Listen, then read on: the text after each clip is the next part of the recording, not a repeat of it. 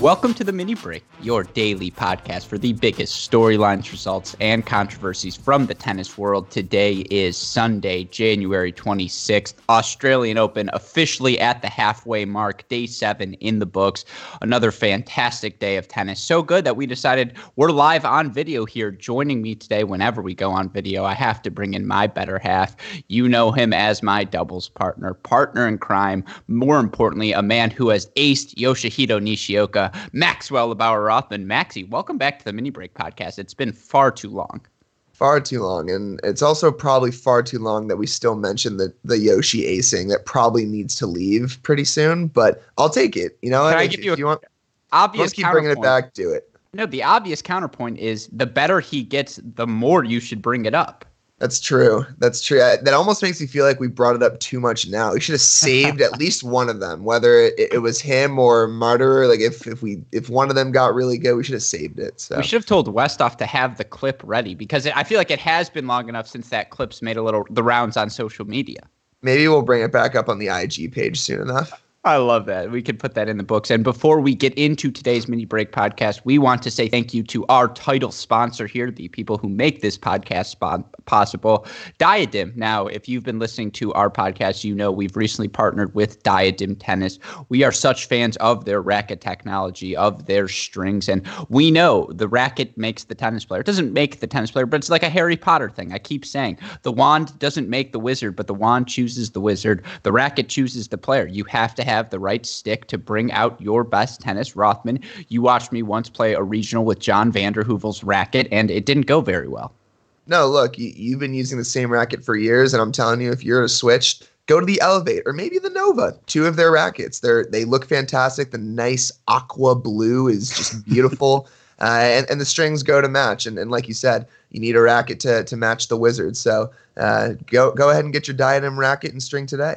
The best part about doing this on video is I can see your eyes wandering and you're just locked in on that aqua blue. You just I am. Love, yeah, it's, it's I mean, look, the blue the blue eyes here to the blue racket there. I mean, let me tell you, I might have to get it just to bring out the blue in my eyes on court. It, That's it why might have got, to happen. I'm not going to name the other brand, but that's why you got the American flag racket that remains unbranded. So yeah, you would do that sort of thing. And look, Carousel uses it, Sekou Bangoura uses it. Those guys were all Americans. If they're using it, you should use it as well. And we all know that stuff can get pricey. So if you use our promo code now, CR50, not just 30% off, 50% off each and every order each time you go back to Diadem. And look, your strings will last as long as you need them to, but you're going to use that first set and you're going to want to go back. So go to their website now. Again, our promo code CR50. Get that locked in, get that taken care of. You're not going to have to worry about your racket technology for the rest of your life. That being said, people who are worried about their rackets and in fact probably have them getting restrung right now are players in Australia because we are now at the fourth round mark of the tournament. First half of the fourth round being played yesterday, second half being played later tonight we want to get you listeners up to date and ready for all of that action. So we're going to do what we always do here at the mini break for any of our new viewers uh, on the YouTube feed watching for the first time.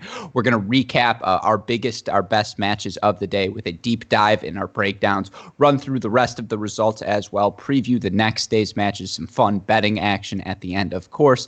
And then we'll play a t- game of good take, bad take, hot take that I promise you all want to stick around for because if Rothman's back, you know, the takes are going to come in as fiery as his beard. So be Fire. on the lookout for that. But the match we're going to start for today's breakdown, I think, uh, as much, you know, uh, I think more of the action on the WTA. There's a lot closer stuff there. We had a couple of straight set wins. Really on the men's side, fairs, things went fairly straightforward.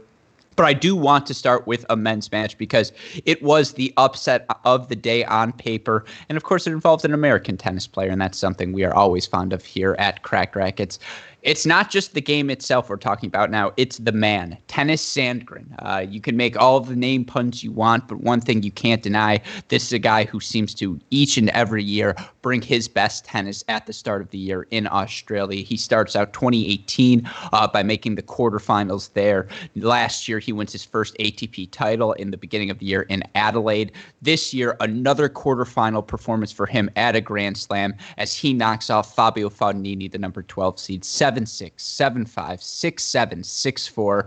Rothman, your first thoughts after finding out about this result? Well, I I mean, first of all, I pulled up this match while I was at a pregame last night. I literally I, I saw the score. I saw I saw the score of the first set and I went over to the guy hosting. I was like, "Look, give me the remote. Just the, the TV's off. Uh, this isn't even fun. I'm going straight to the Australian Open." Uh, so luckily, I got to watch you know most of this match, um, you know, with with a beer in hand, which was a nice accompaniment. But uh, this was great tennis. I mean, uh, watching Sandgren move around the court, I really thought he was going to be tired after his last match, and he showed no fatigue. I mean, the dude was all over the place. He moves around, especially on the backhand side, a little bit like Djokovic. It's that that sliding movement with the with the left leg out wide. I mean, he does a really good job as he gets pulled out wide on the backhand side, getting himself back into the court because of the way he is able to stop himself. And um, overall, I mean, Sandgren just came out big on the big points. I mean, the guy has been clutch when he needs to. And the thing that just blows my mind about him, I mean, he he seems like the biggest head case. Like you, you watch him talk to himself, he talks to his coaches but he seems really mentally tough at the same time. I mean, it might just be his way of, you know, releasing that. He, he releases the bad energy and then he's right back into the point. Um, so just really solid from him. And Fognini, I, I mean, Wait, good... Can we stick with Sandgren for a second? Because I do want to get to the Fognini element, but yep. you you hit a couple of things there. I mean, look, it's great to have you back. I tell you, hey, great shot. I missed you, buddy. Um, but you get to uh, your first point about his movement. Undeniably, this is a guy who, at I think Tennys Sandgren is now what 27 years old, 28 years old, turns 29 this July. He should be in his physical prime. And if you're going to rock. Ripped and if you're going to rock sleeveless shirts, Rothman, you better be ripped. And he is. Uh, that's something Jamie and I talked about last week. I'm glad we get the head nod from you that you agree uh, he has earned the right to wear that sort of sleeveless shirt. Uh, but this is a guy who, you're right, and Matt Willis, our friend at Matt Racket, had a tweet out of a Djokovic sliding, I think, forehand. And it kind of said this encapsulates Djokovic because not only is he sliding into a shot, but you can tell he's getting ready to recover as well. And I think Sandgren does a really good job of that as well. Just a fantastic fantastic mover. And the way he moves around the court, it's not just in reaction, it's to open up the outer thirds of the court to himself. The thing he did in this match that got under Fabio Fognini's skin the most was make it as physical as possible. And for Sandgren, you know, 44 winners against 47 unforced errors. He played within the margins. And the fact that you talked about Sandgren, who did play, uh, you know, the uh, five set second round match against Matteo Berrettini, but then had straight sets his last round against Sam Querrey. Uh, there was no doubt he knew he had the physical edge on Fabio Fognini, who played two, you know, fifth set 10 uh, point breakers in his first two matches, got the straight set win against Guido Pella, but still, Sandgren came in with a game plan. And Fabio Fognini, and this is how we can transition to him, has as much firepower as anyone on tour. If you give him enough chances from the baseline, uh, you know, if he wants to be patient on any given day, he can crack winners. That's why he won a Masters event last year.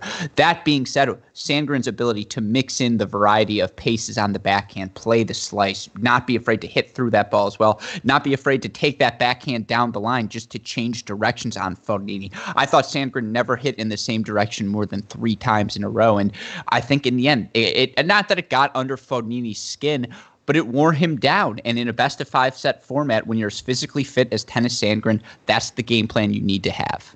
Yeah, and look, I don't want to get too far into the next match yet, uh, but that is, I think, what he's going to need to do against Federer is to stay in those rallies, be patient, go for the shots at the right time. I think against Fognini, that was going to get exhausting, which I'm sure it did. I mean, that that was a tough four set match. Uh, and granted, the, the guy's in great shape and he's able to stay in the rallies long enough to find the right time. Federer is going to be a, a, little bit of a quicker match. He's going to have to find a way to elongate these points and make it more of a match on his terms. But as far as this match goes, I mean, one of the things that Fognini definitely struggled with was the first serve. Only 51% of first serves made. You're, that's, that's the legs. That's, that is the legs. I mean, although the thing about Fognini too, the guy barely uses his legs. I mean, that's a crazy thing to say, but if you look at him, he he's kind of like a Pliskova in the sense that like it looks like they barely use their knees. They they, they kind of just use their arms, and it looks like they're not trying. I mean, the two of them are, are mind blowing to me as far as their movement goes. So my counterpoint is having read on what Flavia Pennetta, uh, Fabio Fognini's spouse, and him do before the match, their pregame routines. I would argue that could also be why his legs are dead. Oh God, yeah. No, they uh they have fun. It's it's uh it's definitely working for him in, in a lot of ways. No, but uh, you're you're right. And Sandgren's so good at when he brings the point back to neutral. Again, that's where he wants to be. He wants to be on cruise control, make it as physical as possible. And there were no five set matches today, uh, and you know that sort of maybe hurts the sex appeal from the men's side of today's matchups and you know the score lines. But you look at uh, this one in terms of total points for Sandgren, 140 for Fognini, 133. Yeah, this match was fought on the margins. And so for Fabio Fognini, he won more first uh, serve. He won a higher percentage of his first serve points than Sandgren, but he did it on over, uh, I think it's 28 less opportunities. Just if you give your opponent 28 more uh, first serve points, that's going to be the difference if you're just not making your first serve on this day. And when the margins are these thin between players, that's how I think Tennys Sandgren got the job done. Agreed. And and like going back to my last point, and, and then feel free to to take us away from here.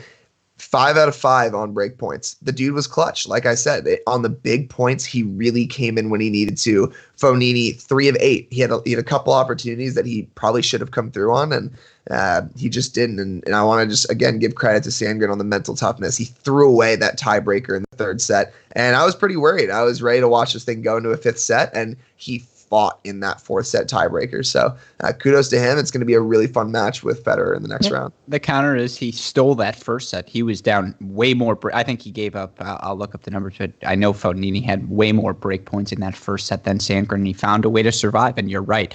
In these best of five formats, survival is half the battle. So really impressive performance from Tennys Sandgren. He's, as you mentioned, going to need that and more in his next matchup in the quarterfinals, where he's going to take on Roger Federer. Uh, we will talk about his opponent, Roger Federer's result, in a little bit, but I want to switch gears here with our next match.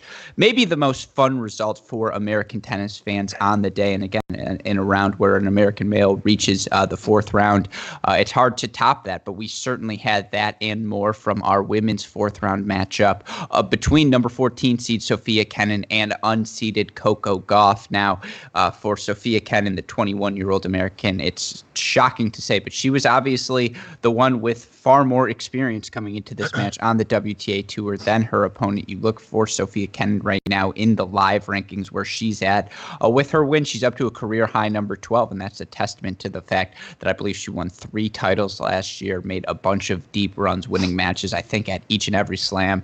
I think she made a fourth round in there as well. But uh, in this match, still, Coco Gauff, as we've seen from her all week long, there's no setting by which she's intimidated. The 15 year old comes back from 4 2 down in the first set to steal it 7 6. And then what impressed me so much from Sofia Kenin is she stayed the course. There was no panic from her, no pressing, no anything. And she showed off her wide variety of talents. Kenin taking a 6 7, 6 3, 6 love win. Uh, you know, Max, what did you learn from this match? Not only about, you know, Coco Gauff and why we should continue to be so excited about her, but from Sofia Kenin, another reason why she's probably the young American to beat right now. Absolutely. It's funny. The the big note that I have in my note section right now for Kenin was how calm she was. I mean, you're you're watching her in these just point by point. You're watching her get moved around by Coco. Coco did a very good job throughout the match moving Kenin around the court and she stayed calm in the points, never felt like she had to overhit, you know, really take control. She waited for her shots as well. Similar to what I was saying with Sandgren, she was very patient in this match. She kept her balls very deep throughout the entire match. I think that was something I noticed a lot was, you know, very few times that I feel like I saw her hitting balls that were landing before the service line, giving Coco that chance to be aggressive. Uh, and she utilized the slice well. I think the the slice threw off Coco a few times here and there. She even brought in the forehand slice at times, which uh, you know, she got a break point off of in in the first set, and so uh, I think it's it's just the the mixture from Sofia Kenin that was really tough for Coco. The thing that, if I can really quickly just talk about Coco as well, she for the first time I think this tournament I saw get flustered isn't the right word, but uh, I think she felt pressured to overhit especially in that second and third set. Uh, maybe it was a fatigue thing. Maybe it was she was, you know, just seeing how consistent Sofia Kenin was being. Uh, but I felt like I was I was watching her really go for forehands that she maybe shouldn't be going for and, and trying to overhit some shots that uh, I hadn't seen from her in the previous round. So not sure what that was a result of, uh, but it was something that I hadn't seen from Coco in the last couple rounds. That's a really good point. I think for the first time, Coco Gauff felt the need to press, and it's because she wasn't breaking down Sofia Kenin with anything she was doing. Now, Sofia Kenin, as I mentioned, a player with every tool in the book. And earlier this year, she lost a match to Danielle Collins, where Danielle Collins just blew her off the court. Now, if you've seen Danielle Collins play, you know she has that sort of firepower where she can do that to you. She can just hit you. And I do think Sofia Kenin, a good mover, and she can do a lot of different things while on the run, but she can be hit off a court. And I know that sounds so simple, but why she's gotten to number 12 in the world is because it's so difficult to hit Sofia Kenin off the court. I mentioned those stats last year was fourth round French Open, uh, third round U.S. Open, uh, semifinals in Canada in Cincinnati, 49 and 23 on the year for Kenin. Yeah, she just you're you're right. I think for the first time, Coco Gauff found an opponent she could not hit through or hit around or just outlast. That's Kenin's game. You think you're stubborn, you don't want to make an error. Sofia Kenin in this match, 28 winners against 22 unforced forced errors for Gauff against 48 unforced errors. If that's not indicative of the pressing Gauff did, I don't know what is for the other time. I think Coco Gauff, 56% on the first serve. She, I mean, her first serve is special. She's going to win a lot of free points on it over her career. Uh, but then she, a lot of her second serve just wasn't as effective as it was in the previous rounds. Kenin, despite blowing that 4-2 lead in the first, she kept attacking with that ball. And Gauff was fine playing. You know, Gauff likes to mix up her paces, her spins as well hit that high loopy forehand uh, just to sort of even things out. And that's a ball Kenin loves more than anything because now she gets to use one of her seven different tricks on that sort of approach shot. And it's just, it's why Sofia Kenin, just across the board, she was so solid today, Max. You look at the stats 73% of the first serves in, wins 72% of those points, 54% on the second serve, uh, 5 of 12 on break points. Just a well rounded, really, really solid performance. Agreed. I mean, uh, there's I don't even know if there's a whole lot much more to say. It was just from Kenin, she played the match that she needed to play, and and I think that that uh, you made a great point with that high loopy ball, right? I mean, Kenin took a lot of those on the rise, high into her backhand, took him deep into the court. I mean, she she was doing what she needed to do. I know, yeah, that's right there. That that's your shot too. You like that one.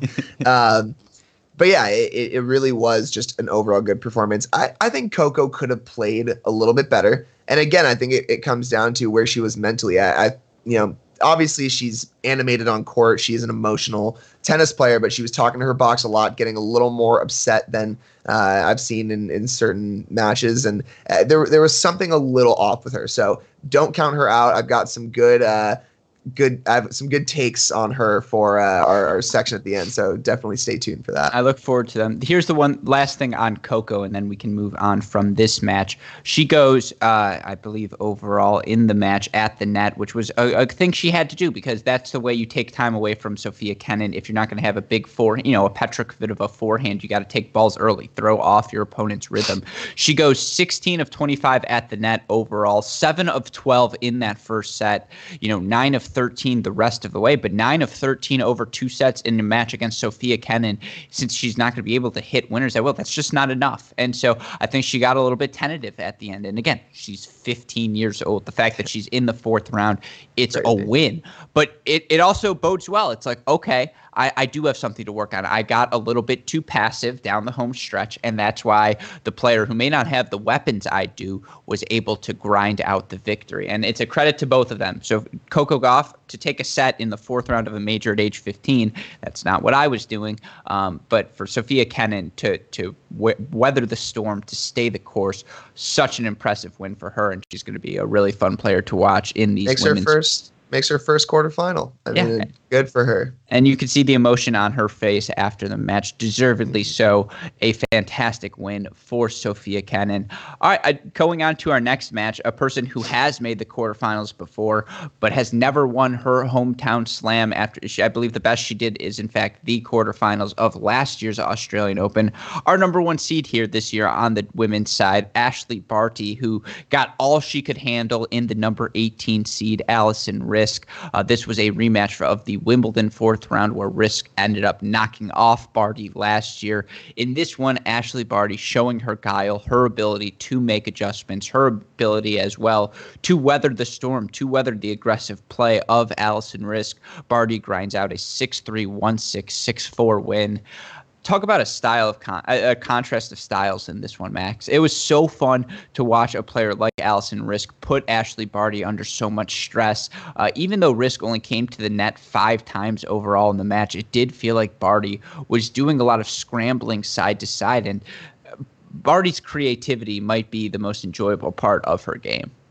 Yeah, I mean, Barty went behind, or excuse me, uh, Riske went behind Barty a lot, and Barty was moving. I mean, the the thing I will always say this, I think, with Barty is that she needs to slice a little bit less. And, and I know people will disagree with me on that, but I watched a couple times in this match where she slice, slice, slice, and then takes that back in down the line, and it just threw Riske off. I mean, it, it's the kind of thing where it needs to be thrown in a little bit more. Her two hander, it's not like she's Stevie Johnson out there. She has a really good two handed backhand. She doesn't need to be slicing so, as much as she does. Can I press you on this? I think that's a fascinating point, and I, you know, I'm I tend to agree with you in terms of players slicing. Unless you've got the Federer slice backhand, you better be you know darn sure that you're going to hit. I almost swore there. Uh, you better be sure. Uh, we're live on video though, so I'm not going to do that. Uh, but you better be sure that it, it's a good slice. And I think Ashleigh Barty's slice is effective. It's part of what makes her such a special talent. And so I'm I wanted to ask you, do you think it's sort of a lull effect, right? It's like the sugar, eh, you know, sugar, and uh, just shows you how much Sugar Ray Leonard, how much I know about boxing, how he's kind of dangling in front of you, and then pop you know, hits you with the quick jab. That's the whole time uh, Ashleigh Barty. It's slice, slice, slice, boom, down the line while you fell asleep. And I think that's a really effective play of hers. But at the same time, I agree with you. I mean, Alison Riske in this match, 20 winners against 34 unforced errors, but she wanted Barty to hit the slice so that she could find her forehand, run around that ball, get aggressive with it. And yeah, I I tend to think that I don't know why Ashleigh Barty doesn't swing through the backhand more because it's a really effective shot it, is, and you know the the thing that she also could do that I, I feel like she's going to need to do in her next round against Kvitova is use that slice, and when she gets a ball that that floats a little bit more, run around and hit that forehand and be aggressive. I just think that there uh, were times throughout this match, especially in that second set, and I think this is the whole reason that second set got lost was she got a little bit too complacent. She was just putting the ball back in the court. She wasn't being aggressive when she needed to be, uh, and that's where she was winning her points. I mean, we saw in that first and in that third set, she utilized that forehand and the downline backhand when she needed to. And and if you watch in that second set, it was all Riske. Her, that was entirely her set. She controlled almost every single point.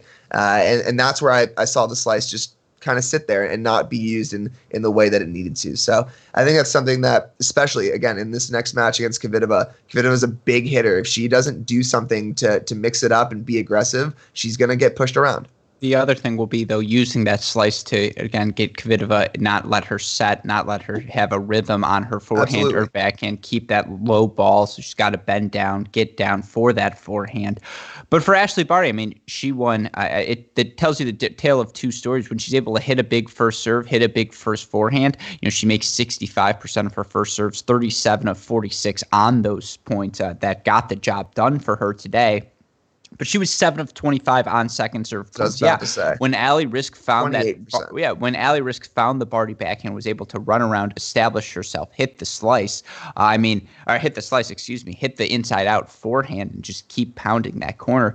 Those were the patterns that Riske found the best. And look, for Petra Kvitova, she's a lefty. So not only does she probably have a little more juice on her forehand than Ali Riske, but you have that forehand going into the Barty backhand. It's going to be so important for Barty to hit through that backhand to be able to find that backhand down the line. I agree with you, and that's why that's going to be, and it deservedly so, a quarterfinal matches because those are two of the best in the women's game right now, and that's going to be really fun to watch. All right, with those breakdowns in mind, let's kind of look at the rest of the action because there were other good matches that I do want to talk about a little bit. Uh, let's let's start again on the women's side. We mentioned two. Let's knock out the others. Both uh, good matches involving uh, a seed being knocked out. In the case of Petra Kvitova, she knocked out the number 22 seed Maria Sakkari 6-7, 6-3, 6-2. I think this was the case of Maria Sakkari played a, a really physical first set. I mean, she did such a good job of making that extra ball, of really extending Petra Kvitova out of the middle of the court, not letting her get settled into her strike zone. But simply put, Petra Kvitova overpowering Sakkari in the end, and that's where she's so impressive. And it's why you know even if Ashleigh Barty's bringing all of her variety, there's just Petra Kvitova can hit you off the court. Absolutely. I mean, 33 winners to 46 unforced errors, 10 return winners. Uh, I mean, when when you're getting your return or your serve taken like that, that's uh, that's never a good feeling. And uh, quick shout out again, Australian Open, best website for stats. I mean, I, I haven't been on. I'm sure you you've shouted them out in in previous pods, but I mean, the Infosys stats on here are just awesome. We we need this year round, please. Just, I this was the point I made as well, and I have said it multiple times. You're right because you know these are the sort of things we love, and it's like why, it feels like in 2020 we can't do this everywhere. Like why? Come, come on, why guys. It's not possible. Yeah, let, let let's work on this because I agree. Shout out to them. It makes these podcasts not only better, but uh, just more informative for everyone. Now, our last women's match was Ons Jabeur. One of the uh, you know Tunisian storyline, uh, one of the storylines is that this Tunisian player has come seemingly out of nowhere to some to have this sort of breakthrough result, her first uh, major quarterfinal, and with it, she gets to a new career high of number 46 in the WTA live rankings. That gets you into all of the premier mandatories, essentially all of the good stuff. So potential breakout year for the 25 year old in knocking out Qiang Wang 7 6 6 1. Uh, I don't even think this was a Qiang Wang having a hangover post Serena. I just think Jabeur, enough firepower, enough ability to move Wang out of her comfort zone. She wasn't able to tee off as often as she did against Serena.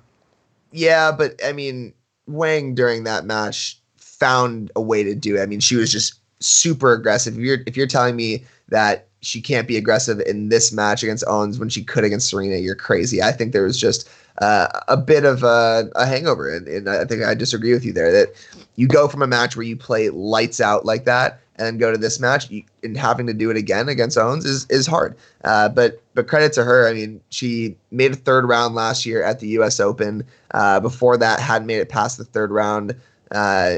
When she was in the third round French Open in 2017. So to make a quarterfinal here is really, really cool. Yeah, great result for her. And again, it, it's going to be fun to watch her in her next match taking uh, on, I believe, what she'll play now, not Kvitova, not Barty, but she will be playing Sofia Kenin. So those two people looking for their first major semifinal. It's always fun when we can start the year with a new major semifinalist uh, at the year's first Grand Slam. So that's what we'll be watching for on the women's side. That's the action we saw on day seven. On the men's side, we mentioned the Sandgren knocking off Fognini. Uh, Fognini, the only seed eliminated today unexpectedly, the number 14 seed Diego Schwartzman, also a loser, uh, but in his case, steamrolled by the train that is Novak Djokovic, 6'3, 6'4, 6'4. A lot of people have looked good in this major. Uh, I mean, Djokovic, though, I, there's there's the reason this guy's the defending champ. He looks ridiculous. I mean, yeah, like they're watching him play is just flawless. And uh, I mean, Raonic definitely has his work cut out for him uh, tomorrow against Djokovic, and we'll see what he can do. He's he's going to have a, a hell of a match in front of him. Yeah, I, I feel like for Novak Djokovic, that we haven't talked about him much is a good thing. It's just like, yeah, we haven't seen anything new. This guy's he's doing, he's doing what yeah, he does yeah, another guy who obviously many people have penciled in as a favorite, except for me, uh, because the Federer quarter of the draw is where I got destroyed on Turnitopia. But Roger Federer taking advantage of his draw, he knocks off Marton Fucsovics 4 6, 6 1, 6 2, 6 2. For Roger Federer to bounce back from the physical five set match against John Millman, and McEnroe asked him about it in the post match comments that have been circulate, uh, circulating on tennis Twitter. Uh, that's the most impressive part to drop that first set, come out, take care of the next three sets cleanly. Uh, good win for Roger Federer. Yeah, absolutely. And and speaking of post match interviews, if you if you watch the the post match uh, interview after this, and they start talking about Tennys Sandgren, they start talking about how tennis's name is tennis, and it's like that, that joke. Coming? It's like that joke has never been thrown around before, but people loved it. It was crazy. I mean, tennis. Yeah, that's just that's just the sign of the uh, the humor of the tennis crowd. It was a, a little cringeworthy of an interview, if if I don't say so. But uh, yeah, it was uh, it was it was interesting. McEnroe like cut it off after 30 seconds. It was pretty funny. No, people were just thinking to themselves, "Oh, I've never heard of this guy. Perfect. We're going to see Roger in the semifinals." Right. like that's just what they're laughing. And I'm not saying that's going to happen. I'm saying I feel it's like gonna I mean, haven't we worked? Uh, I, what, all right, I have a changeover. All right, we'll get to that question. I have the betting line. I have a betting thing for this, but we I can wait till we till we get there. Um, yeah, no, I, I have a Tennys Sandgren related joke, I suppose. Um, uh, but we can save that for good take, bad take, hot take at the end. Yeah, great win for Roger Federer, and uh, for him now he's knocked out Fucsovics twice uh, at this Australian Open fourth round, but you look for Federer thus far, who he's played in the draw. Players ranked number 75, 41, 47, 67, and 100. I think this is how he wanted it drawn up, the first major. If he could have, you know, if there's any conspiracy theory, that's probably the range of where it starts. Had to bring that in here. ah, you know, I gotta gotta have a little fun with that. Um, yeah, moving on, you look at the other men's results. Only one more to get through. You mentioned it a little bit. Milos Raonic, the number 32 seed He knocks off Marin Cilic 6 4, 6 3, 7 5. More of the same from Raonic. He fights off two set points, I believe, in that third set with just two rockets of serves, one down the tee on the do side, one out wide on the ad. The big serve, the big forehand right now. That there's, you know, he was a quarterfinalist here last year, and you can see why. I, on a hard court, I can't imagine what it's like to have to face that combo. Yeah, I, I agree. And, and look, he he just took out Tsitsipas, and granted, Cilic did play back to back five setters before this match, so uh, might have to attribute a little bit of this to fatigue. But I know we're talking about how good Djokovic is. I, I think he's got a little bit of a reason to be nervous against Raonic. Raonic is hitting a big ball. He hasn't been this solid in a while. And I, I definitely think there might be a set where Raonic comes out bombing serves, bombing forehands. He could take a set off Djokovic in this match. Um, I would not be surprised if that happened. Yeah, I, I mean, for Milos Raonic, you, you, know, for him, it's just get to the tiebreak. You know, I'm taking care of my serve right. and push Novak to do the same. And thus far, he has executed that game plan so well. Uh, yeah, uh, for Milos Raonic, you know, my question I have for you right here in bold in my notes, two part question for you. A, who would you rather play like, Milos Raonic or John Isner? And B, who do you enjoy watching more, Milos Raonic or John Isner? Oh, don't make me say Raonic twice. I mean, look, having Isner serve would be the most fun thing in the world. I and mean, you already think you do. Right. So, I mean, it would be awesome. Um, but yeah, I mean, Raonic just has a an overall holistically better game. Um, and, and, just real quick, the, the last thing I want to say about why Djokovic might be nervous with Raonic. Wait, I mean, wait, can I, can I finish the question though? Because I yeah, I sorry. So okay. I would say play like John Isner. I would say maybe watch. Although I was in person for a Raonic match and I think he was playing Fed, so that might have factored into it. But it was dreadful. I watched I watched Raonic at Indian Wells last year, um, and that was it's just quick. It's so quick. Yeah. It, not that Isner isn't quick. His. No, but so be. here's my counterpoint: is Raonic, you know, they both have big serves that their games are predicated on, obviously. But Raonic, huge forehand. He only, sl- I mean, he hits through the backhand sometimes, but it's a lot of slice. He, I love his volleys. I do think he's a better volleyer than Isner. The reason I would rather play like Isner, he's a low key grinder. If he's he, not hitting a winner on that first serve and serving and volleying, he's 12 feet behind the baseline grinding. And I kind of like that. That that's you in a nutshell. Just if you had a way bigger serve. Yeah, exactly. So we have the same frames, um, but yeah, he gets a slightly more torque, I suppose, from his. Uh, but yeah, those real, are the. Oh, sorry, but to Djokovic, quick, just, I was going to say yes. the last thing, if you look at Djokovic's route here, he loses just one set in his first round of Struff, and that that set was a, just a big set from Struff. Lots of big serves, lots of big forehands, the kind of set that Raonic needs to play. And then since then has played Ito, Nishioka, and Schwartzman, all little guys, grinders. I think he's going to have to make a big adjustment. He's going to have to go and look back at what he did in that first round against Struff and think about how we can bring that into this match against Raonic. It's going to be a big change from the last three matches he's played. So again, don't be surprised if Raonic gets a set in this match. Yeah, and uh, we will talk about those quarterfinal matches even more in depth on these mini break podcasts, which we have brought to you each and every day. Hopefully, you listeners, viewers have been following along. But if you've missed any of the action, you can go check out our summaries uh, on Apple, Spotify, Stitcher, wherever it is you listen to your podcast. And of course, while you're there, go listen to the Great Shot podcast, Cracked Interviews podcast. Leave a little like, rate, subscribe, review, right? I mean, why wouldn't you at this point? Like, you're already there. Subscribe. Yeah, hit it perfectly, Rothman. See, even though you're gone, you you know you still know the deal.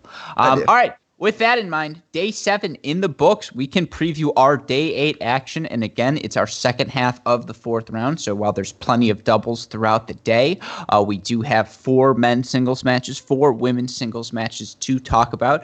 As always, let's go ladies first here and start on the women's side. Uh, and just keep in mind for all these breakdowns, I have a parlay coming for you, Rothman, at the end oh, of this that I know you'll enjoy. Mr. Uh, parlay. No, let's start with the matches that I'm, I, am I'm going from most to least certain about the result, and you tell me if I'm crazy or not. For the women's side, let's start with uh, the number four seed Simona Halep, who has looked exceptional uh, thus far in her Australian Open run. You look at what she's done. I believe she has not dropped a set in any of her three wins so far. She's going to take on the number 16 seed Elise Mertens, who just knocked off CiCi Bellis in three sets in her last match. Uh, you look for Simona Halep and Mertens in their career head to head. Halep leads 2 1 though Mertens won their only matchup ever on a hard court in the Qatar final 2019. That was a three set match. Their other two results, straight set wins for Simona, not particularly close, including the fourth round of the 2018 French Open any bet I'm doing tonight, I'm throwing Simona Halep just the money line on her in there. And right now, Halep, you look at where she's at money line. I believe she is minus 170. I'll take that. Yeah, I mean, to have this though is the most certain. I think is wrong. I think you have to go with Kontaveit as the most certain of these. Now, granted, you know the last match against Bencic. The then you're not gonna one, you're not gonna like my parlay then if that's what you think. Yeah, I know I'm not. I don't like your parlays almost ever. Even yeah, that one. That's that why hit, they hit. No, they don't hit. You got lucky once. Eight. Every other every other pot, uh, parlay you've done has not hit. So. Um, there's a uh, Yelena Ostapenko parlay from last year with Zverev and Medvedev winning their semifinals in Beijing that did hit, uh, but that's okay. a story for another time. I'll take a three-person parlay like that, not a 17 person parlay like you yeah, like but 17 do. people you get seven whatever whatever back on track so Hal Halep uh, with this Halep Mertens match uh, I agree this is a match that I, Halep should win um, Mertens, you know, looks good. Also, those flags, the Belgian Romanian flags, are almost in like in the indistinguishable. God, they're the same freaking flag. Um, I, I thought that Mertens was was uh, Romanian for a second, but that that wouldn't be that would that'd be weird. Um, sorry for that tangent. Don't give me that look.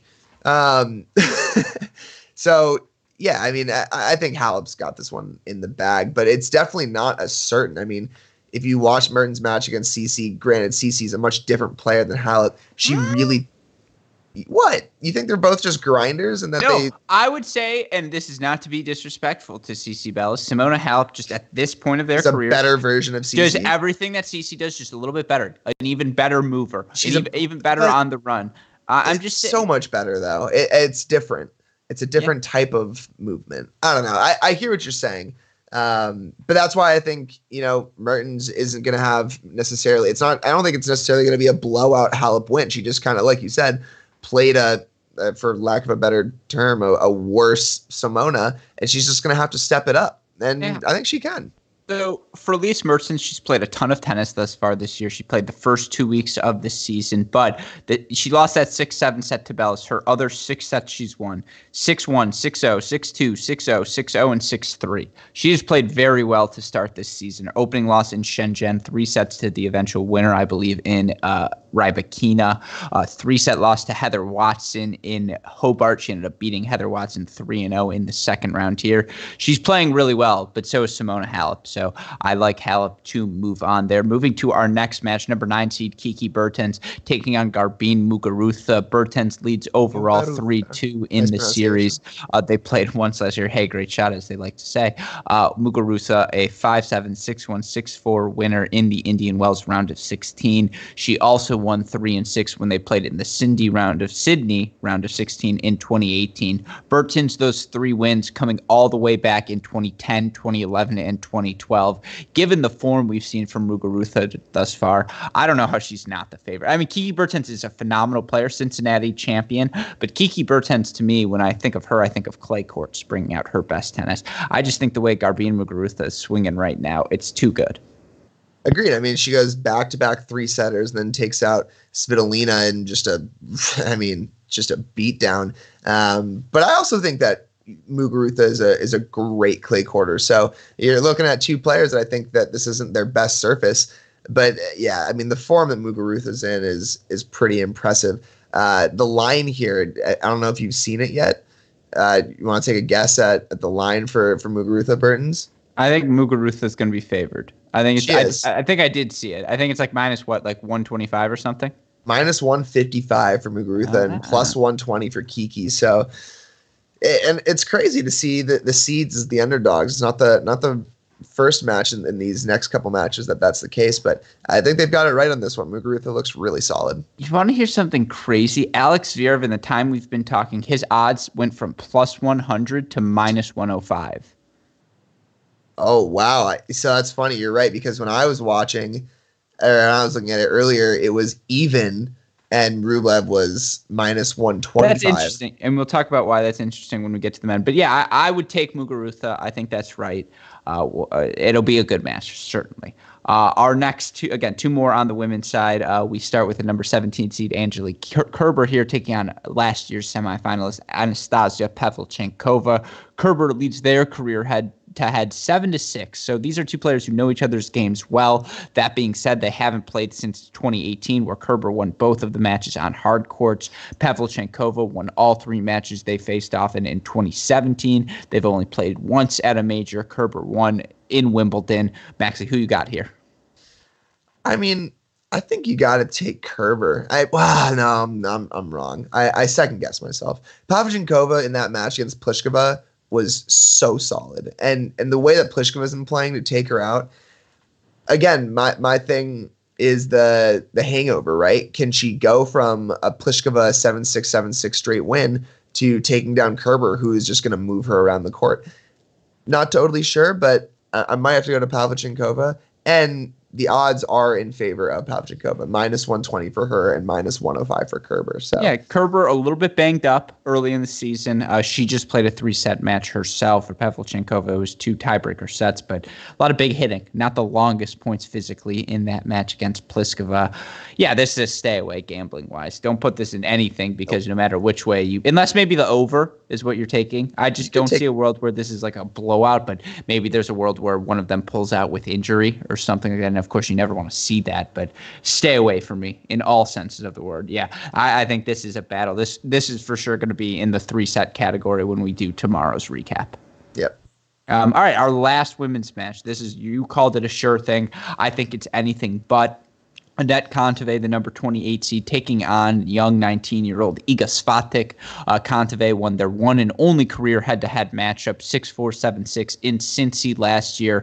For Kontaveit, it's her fourth fourth round, but her first since 2018. For Swiatek, second fourth round in five career main draw slam appearances. She made the fourth round at the French last year, where she lost 1 and 0 to Simona Halep. So those were the two pieces of context I threw in intentionally, Rothman. A, Swiatek last performance in the round of 16, obviously something she'll remember. Something that, you know, it's not, it, she doesn't want it to go to say whatever happened then, flip the switch since. B, for Anett Kontaveit, who played about as well as you can play against Belinda Bencic in that last round. I mean, that is just to follow that up is incredibly difficult to do. And she's had just a really good tournament overall, you know, for Anett Kontaveit. She's exactly where she wants to be for Iga Swiatek. I actually think it's been a little steadier. You know, she knocked out Vekic 5 and 3. That was a really good performance. Uh, but the round before that, it's not like these, these results are coming out of nowhere. For Swiatek, she knocked out Carlos Suarez Navarro 3 and 5 in the second round. In her first match, again, she stayed steady. She knocks off uh, Babos 3 and 2 she hasn't been pushed to three sets yet, Rothman, and that's why I feel re- really good about how steady she has been versus Anett Kontaveit, who pushed to three sets in the second round. Uh, you look for her in her third round match. You know she blows out Bencic following that. I just don't think she's going to play quite as well as she did against Bencic, and I I've liked everything I've seen from Iga Swiatek thus far. Uh, that's fair. And and look, if if there's anything that is going to change this match, it's it's going to be Kontaveit. It's just going to be the way that she plays because if she plays like she did against Bencic, it's going to be a straight set, a three and four match. There's no question. That level of tennis was incredible. Uh, so I think that's the reason why I said that is just the the way that she played in that last round. If she doesn't play even you know eighty percent of that, it's still going to be a great match. So uh, I'm going to take Kontaveit all the way. I, I know Swiatek has been playing some really steady tennis, but it can't just be steady tennis. It needs to be really good tennis to take take down Kontaveit in this match. I'm fine. I'll go on the other side of that one with you. I'll take Kontaveit. Uh, and it's going to be a really fun slate of women's matches no matter what. But what's crazy is, as great as those matches are, this is this is by far the most interesting day of men's action we've had thus far. And that's no disrespect to the 88 match second day. And the first week has its place in terms of bulk. But if you like, you know, just precision, if you like pristine, just head to head battles, if you like rivalries, if you like tension, if you like all of these different things, you're getting that in these men's matches. What's crazy is I think Gael Monfils, the number 10 seed versus number 5 seed Dominic Thiem, is probably the least interesting match of the day. and like to say that is crazy because you look at the slate and we can start there, but you know, Nadal Kyrgios, Medvedev Wawrinka, Zverev Rublev, all of these storylines are going to be so much fun. I guess let's start with Monfils and Thiem. You look for Dominic Thiem. He's played a couple of long matches over this last two, five sets with Bolt, four sets with uh, Fritz. For Monfils, he's kind of gone the opposite way. He beats Gulbis in straight sets, uh, beats Karlovic, I think, in straight sets, if not in four sets. Uh, so you would think Monfils may be the fresher player, and yet for Dominic Thiem, who enters this match 5 0 career head to head against Monfils. He knocked him off last year in the Roland Garros round of 16 6 4, 6 4, 6 2. I do think Dominic Thiem is the heavy favorite, and it would not shock me if this one went in straights. I mean, so yeah, Dominic Thiem is the heavy favorite, minus 285 to Gael Monfils is plus 225. But Monfils has played some good tennis, and and I, think unfortunately this is the worst matchup for Monfils. Like I think if he could have been playing anyone else in this half of the draw, I would have rather seen him play a Wawrinka or rather seen him play a Rublev. I think Thiem is probably his worst matchup, but eh, I don't know if Monfils can find a way to utilize the forehand, really be aggressive. Uh, you know, Thiem is we've seen him lose some matches that you think are, are surefire wins for him. Uh, so I wouldn't be surprised if if Monfils was able to come out and, and shock him a little bit, and, and we'll see Thiem maybe off the back foot more than we usually do. Yeah, I, I think for Dominic Thiem, this is certainly um, uh, this is his moment.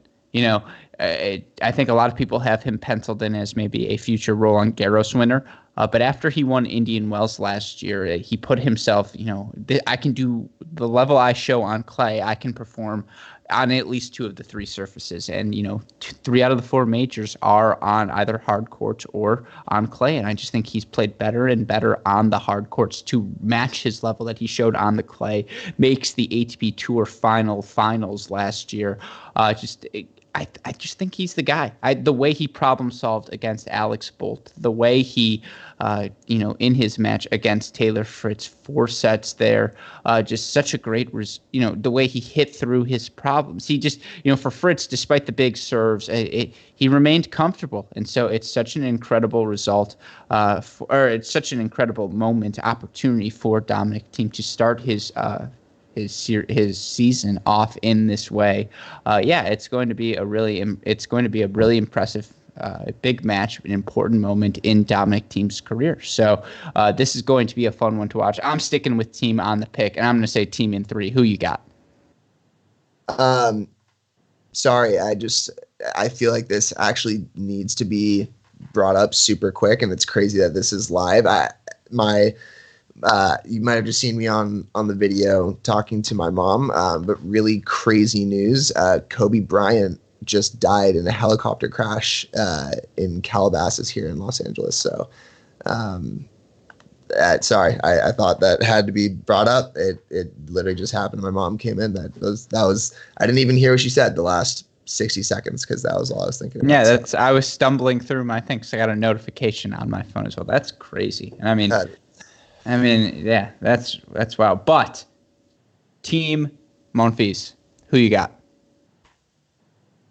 Thiem in five.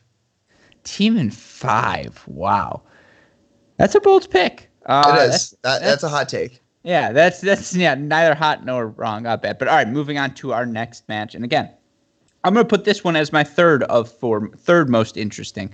Number four seed Daniil Medvedev taking on the 15 seed Stan Wawrinka. They've played twice before. Medvedev 2 and 0 against Wawrinka. He beat him twice at majors, 2017 Wimbledon, where he, that was his first real big breakthrough win, four sets uh, in that first round. And then last year on his run to the final, he knocked out Stan Wawrinka 7 6, 6 3, 3 6, 6 1 on his way to that final I, with all due respect to Stan Wawrinka, who has played a really solid tournament thus far, I mean, Medvedev's looked like a wrecking ball, and I don't see that changing tonight. Yep, I, I agree. I mean, I think I. What are the odds for this match? Um, they're still at 115, 105. I mean, that's again betting wise. Um, unless you're just super confident, I, I don't know who you're who you really want to take. Sorry, did, did who are you taking in this match uh, if you're betting on this? Medvedev. Hundred percent. I, I know. Usually that's when you get yourself in trouble. But oh, what sorry, has Medvedev's minus three? I read the wrong. I read the Rublev's Zverev ones. Medvedev minus three seventy five. Yeah, that makes sense because I just even if Wawrinka hurts him for one set, it's just you look at how good Medvedev was. I know Popyrin, and Wawrinka's fresh, by the way. He only had to play one set against Isner, but through the two matches thus far for Wawrinka, he knocked out uh, I think in his second match, he played Seppi. That was a five set battle. Uh, for Medvedev, it was that four set match against Tiafoe. Straight sets since then. He's cruised. And I just think he continues to find his form. I think he was the guy who came closest to beating Novak Djokovic here last year. And I, it's just on a hard court, how do you beat him three out of five sets? Even if you like hit enough winners to win one set, you have to play that well repeatedly. And there's maybe three or four guys capable of him of doing that. Stan at his best, 2011, 12, 13 14, 15, maybe. Stan right now, I just don't think has enough in the tank. So I'll take yeah. Medvedev.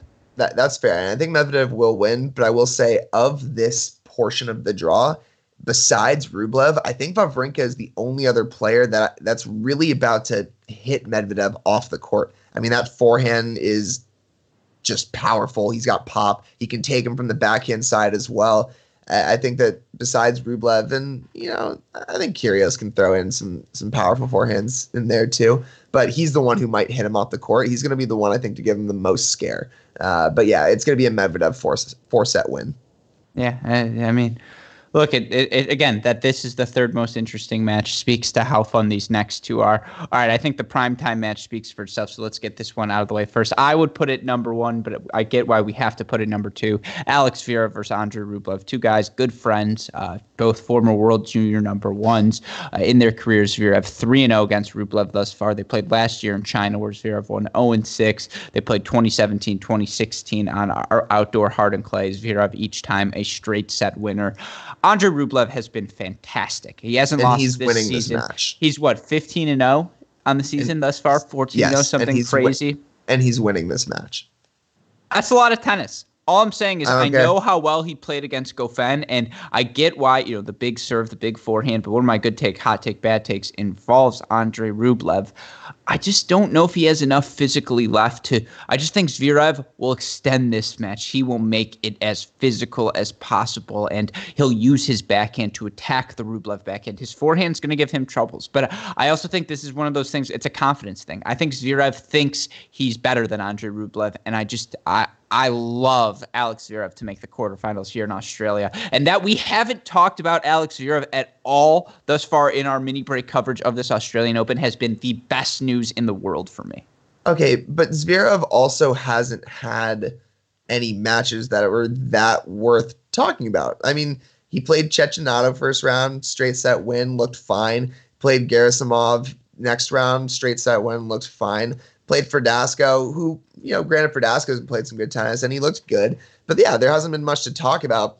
I think he's about to get a little a little wake up. He hasn't played anyone that's got the firepower of Rublev. I think Rublev's about to push him back. He's going to catch him on his heels. Rublev's got this in four sets.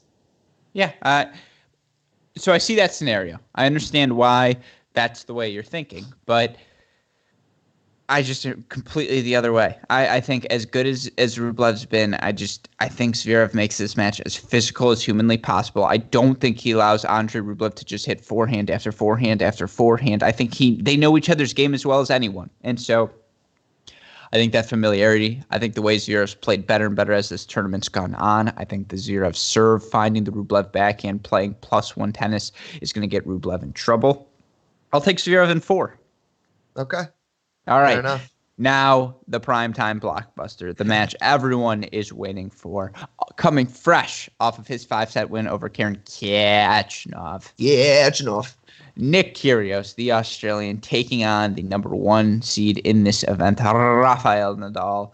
Uh, not many people, if anyone, I think I saw on Twitter, it was someone say that two people right now active have winning records over Nadal. I think those two, two people are Novak Djokovic, who's something like 29 and 30, or 29 and 23 or something like very minimal uh, over Nadal. And then the other guy, I will find the other guy. When, oh, and, and the other guy is Dustin Brown. So Novak Djokovic 29 26, Dustin Brown 2 and 0. That Nick Kyrgios is 3 and 4 is a testament uh, to how well he plays when he faces off against Rafa. I saw someone, I think it was Paul Timmons on Twitter, make the point the Rafa ball just kind of sits up perfectly in the Kyrgios strike zone on the backhand side. He can use Rafa's pace to guide that ball down the line. He's not afraid to take that backhand down the line. He's not afraid to move forward. He has a first serve that's a weapon that can take control of the point away from Rafa because the last thing you want to do is be on the yo-yo string from Rafa Nadal. You look for Kyrgios, his first big breakthrough win when he beat Rafa in four sets in the fourth round of Wimbledon all those years ago in 2014 when they played in Wimbledon second round last year. It was a 6-3, 3-6, 7-6, 7-6 affair. I think at a minimum we're going to see at least two tiebreakers in this one. The question to me is how much gas does Kyrgios have in the tank? How much can he find in his legs? Because the Australian crowd, Max, is going to try and will him to victory. Absolutely. And, and, look, I think this match, more than any of the matches he's played against Nadal, is the one that he wants to win the most. I mean, these guys obviously have some beef with each other, but also a lot of respect for each other. Although Kyrgios did do a little, you know, Nadal impersonation on court when he got a time violation in his last round against uh, Simon. So there's still a little bit of that, you know, back and forth. And of course, the, all the, the reporters like to do the the thing where they ask each other each of them about each other and perpetuate this rivalry. But uh, I think there is a lot of respect. And look, Kyrgios needs to go out there and, and shorten points, like you were saying. There, that's his only way, I think, to to win this match. He's that last match. He in the post match interview said, "I need to go get an ice bath and some food." Like he he was hurting after that, and so as long as he's feeling fresh there's a good chance that he could win this match. Uh, that with the Australian crowd behind him, with all that's been going on, with just the the focus that he's had, uh, it's possible. But I mean, the odds are in Nadal's favor.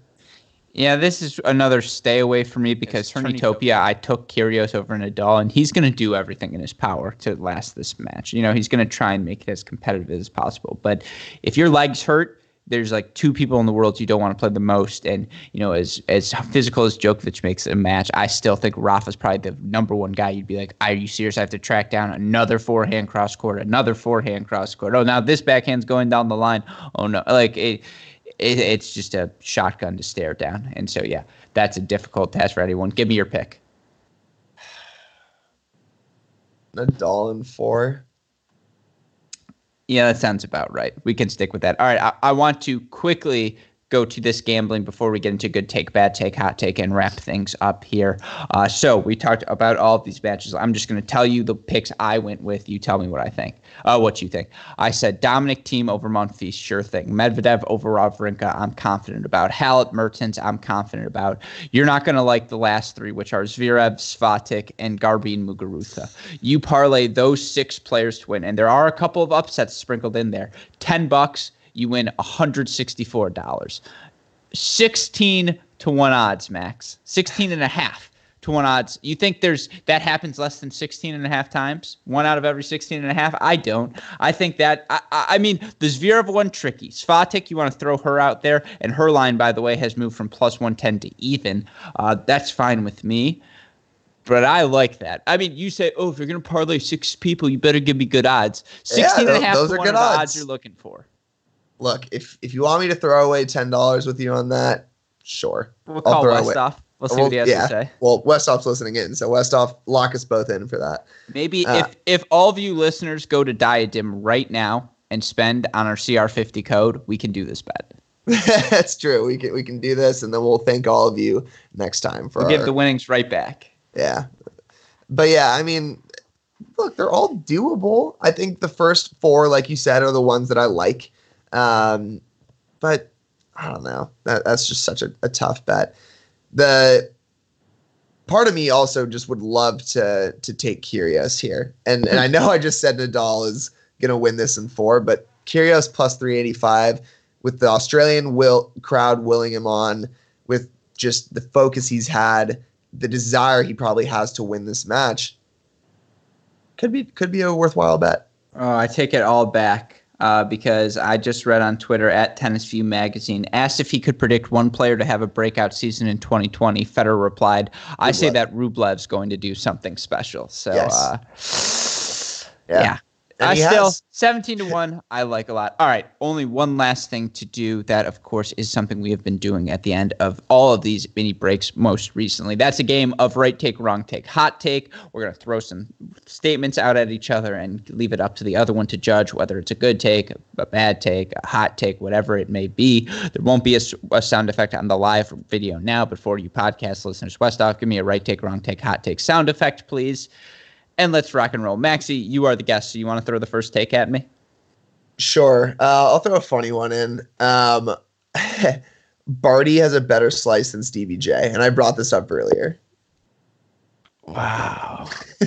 yes, I would say it's more effective. I think I so too. Better is pejorative. More effective, yeah. yes. Yeah. Okay. More. The effective. way she works the angle, that's just a good take. That's a very good take. Not a hot cool. take good take. Uh, because good take. yeah she's one because she's so special i mean that's why it's part of why she's gotten to where she is. Okay i have two funny ones for you. A lot of jokes are going to be made over the next and they will continue to always be made about Tennys Sandgren's name. It's obvious tennis you tennis you plays tennis um, but my, my question, question to you. good take bad take hot take. Now that he has an atp title now that he has uh, two grand slam quarterfinals to his name Tennys has lived up to the first name of tennis. So like when he's looking back on it all and people are saying, dude, like you were named Tennys, he can still be like, yeah, but my career was really good. Like I, I made two slam quarterfinals. I was ATP top 50. Like, no, I'm not Roger Federer. And it would be nice if the Roger Federer of tennis was named tennis. But still, I feel like Tennys has done enough to where his parents are like, whew, like we dodged a bullet. Like, thank God he didn't suck. Yeah. That's a fine take. Yeah, I, I think you in an ideal circumstance are a little better than him. Like I think you you more hope for like the I don't know, maybe a a Cilic type of career or a, a maybe an Isner type of career for for your name to be tennis, but it's a that's a fine take. Yeah. Yeah. I uh I appreciate that. Um, yeah. All right. I have one more for you. So, how many you got for me? Last one. Uh, yeah, I got one more for you. I like it. Uh, you want me to want me to throw it at you? Throw so this one, this one, I guess could go. You could te- technically do this in two different uh, takes. So the first one, I wrote this before her match yesterday against Kenin, but uh, Coco will win a slam before she's twenty.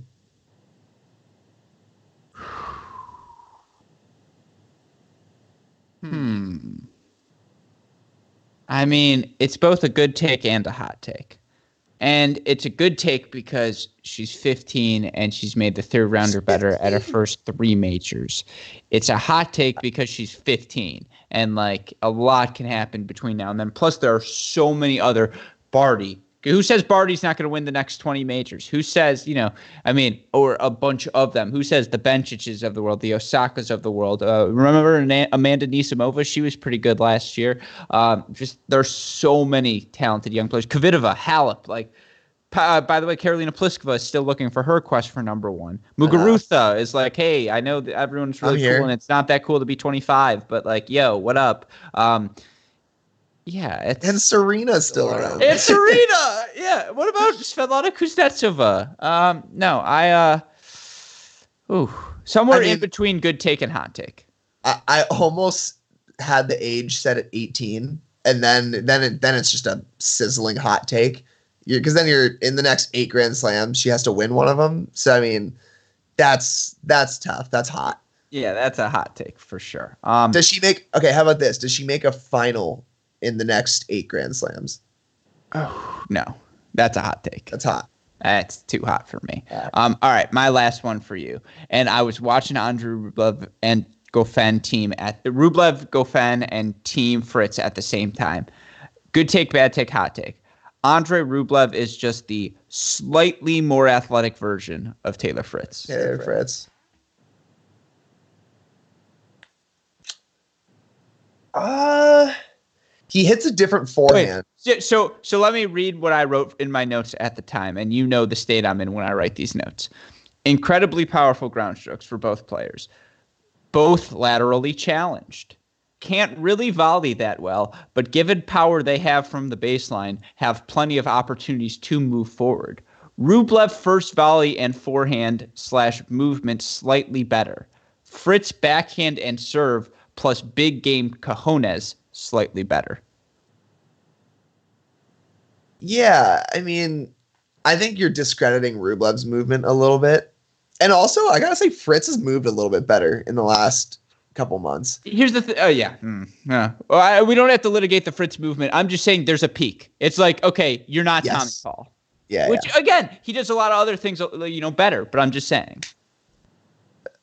I think there's enough variation between their games that it's not an exact. Again, fine take. It, it's a it's a little hot though to say that he's A just a hot. better. It's a he's not just a little better than Fritz. Like it's a different game. Yeah, I mean, yeah. You never want to give Andre Rublev a forehand for, but like the the power they have. And want to. Yeah, when and I you don't want to give Fritz a forehand. when I watch both of them move, they just look like two guys who, A, and you listen to their stories, they're two guys who are on the court 100% of the time. They just love the work ethic. But the reason they're always on there, I think they know they need to work, work a little bit harder. And I'm not saying that as like a diss, it's just a fact. Like, we're not all blessed with beautiful hip turn, we're not all blessed with a beautiful beard, uh, we're not all blessed with the ability to volley. And for them, maybe it's a little bit of all three. Um, and so, yeah. The volleying thing to me is always the craziest because like if you just spent hours volleying a day, you'd be great. the counterpoint is imagine, and this is like a random example, but like Marton Fucsovics, six five, just blasting a forehand at you. You'd be like, oh god. Yeah, sure. I mean, if if I saw Fritz coming at me with a forehand, I'd, I'd be freaked out. Like, Well, it, that's why they missed the volley. yeah, but they're pros. I don't know. Yeah. No, I'm just saying. I'm just saying. It's it's a natural thing. But all right. Yeah. A- any final thoughts before we wrap this bad boy up? Happy to be back. Hope to be back a little bit more. And uh, Australian Open this tonight, big night. It sucks that uh, the the timing is the way it is. If you want to watch the the Kyrgios Nadal, I, I guess for you East Coasters, not so bad. 6 a.m. start time for us West Coasters. 3 a.m. start time is tough. Yeah, but 6 a.m. on a Monday, it's like. on a Monday. Although I guess hey, if you're up, how yeah. dedicated are you? Get up, Well- watch the match before work. Oh, oh, I'll be watching. Believe me, when we, we both know I will be watching, and the reason I will be watching is because I want to make sure our title sponsor for this podcast, Diadem Sports, gets their money's worth in terms of the content. Now, you as the listener, as the viewer, will certainly get your money's worth if you use our promo code CR50 uh, to get 50% off, not just your first order, but every order with them. New string technology, uh, the new racket frame, the beautiful aqua blue that matches Max Rothman's eyes. Uh, go check their website out. Get that order under your belt immediately. Also, shout out to our friends at ArrowBar, the first tennis specific energy bar, more potassium than a banana. It's not going to melt in your bag. Rothman has seen I've pulled Reese's out of my bag, eaten them, just chocolate, peanut butter everywhere. And maybe that looks makes me look better. Maybe I'm slightly more appealing. You're like, oh, for the first time, I actually want to lick something off his face. Uh, but for most of you out there, I don't there, think anyone has ever said they want to lick anything off your face, but that's okay. my mom listens, so we'll talk about that a different time. But uh, yeah, so for any of you out there who don't want to look like a fool, grab that ArrowBar. Uh, get yourself not only the right sort of uh, energy supply you need to perform your best on the court, but just you'll enjoy the taste as well. Shout out to our super producers, Max Fligner and Daniel Westoff, who have an F of an editing job to do recording, uh, to edit as always. And whenever we bring in a video component, they're working extra hard. So shout out to the two of them for all they do. Again, first week of the first Grand Slam of the 2020 season in the books. But for any of you who have missed any of the action, go check out our website, crackedracquets.com. A week's full of mini breaks as well as your other going ons in the tennis world. ITA kickoff weekend just occurred. Uh, for any of those results, our Michigan Wolverines, Max Rothman, advancing to the ITA round of Go 16. That'll be fun for us to Cracked Racquets will be both there and in Chicago for the women moving forward. Also, a little bit of a tease for you listeners. I want you to know we've got some really fun news at Cracked Racquets coming. Uh, it's an announcement we're going to be dropping this Friday. Rothman's smiling. If there's a video component, you can see both of our faces. This is something we've had in the midst for a long time. So I promise you, listeners, you viewers, all of you Cracked Racquets fans will enjoy that when we have when we make that announcement Friday. So just be on the lookout. You don't want to miss that Friday mini break podcast. Uh, but with that in mind, again, uh, oh, and social media. Instagram, Twitter, Facebook, YouTube, on the podcast. Like, rate, subscribe, review. As soon as you do it, I'll stop asking. So, again, please, I know more of you are listening than have left reviews on iTunes, Apple, Spotify, wherever it may be. So, if you want me to shut up, that's all you got to do. But And I would love for you to do that so he would shut up. yeah, and so I will shut up though and wrap this podcast for my wonderful co-host Maxwell Lebauer Rothman Maxie. Hey, great shot. Welcome back. For our super producers Max Fligner and Daniel Westoff. For our friends at Diadem Sports and ArrowBar, and for everyone both at Cracked Racquets and the Tennis Channel Podcast Network. I am your host Alex Gruskin. Maxie, what do we tell our listeners? I'm gonna say, hey, great shot, because I haven't brought that one in, but that's a break. I love it, and we will see you all tomorrow. Thanks, everyone.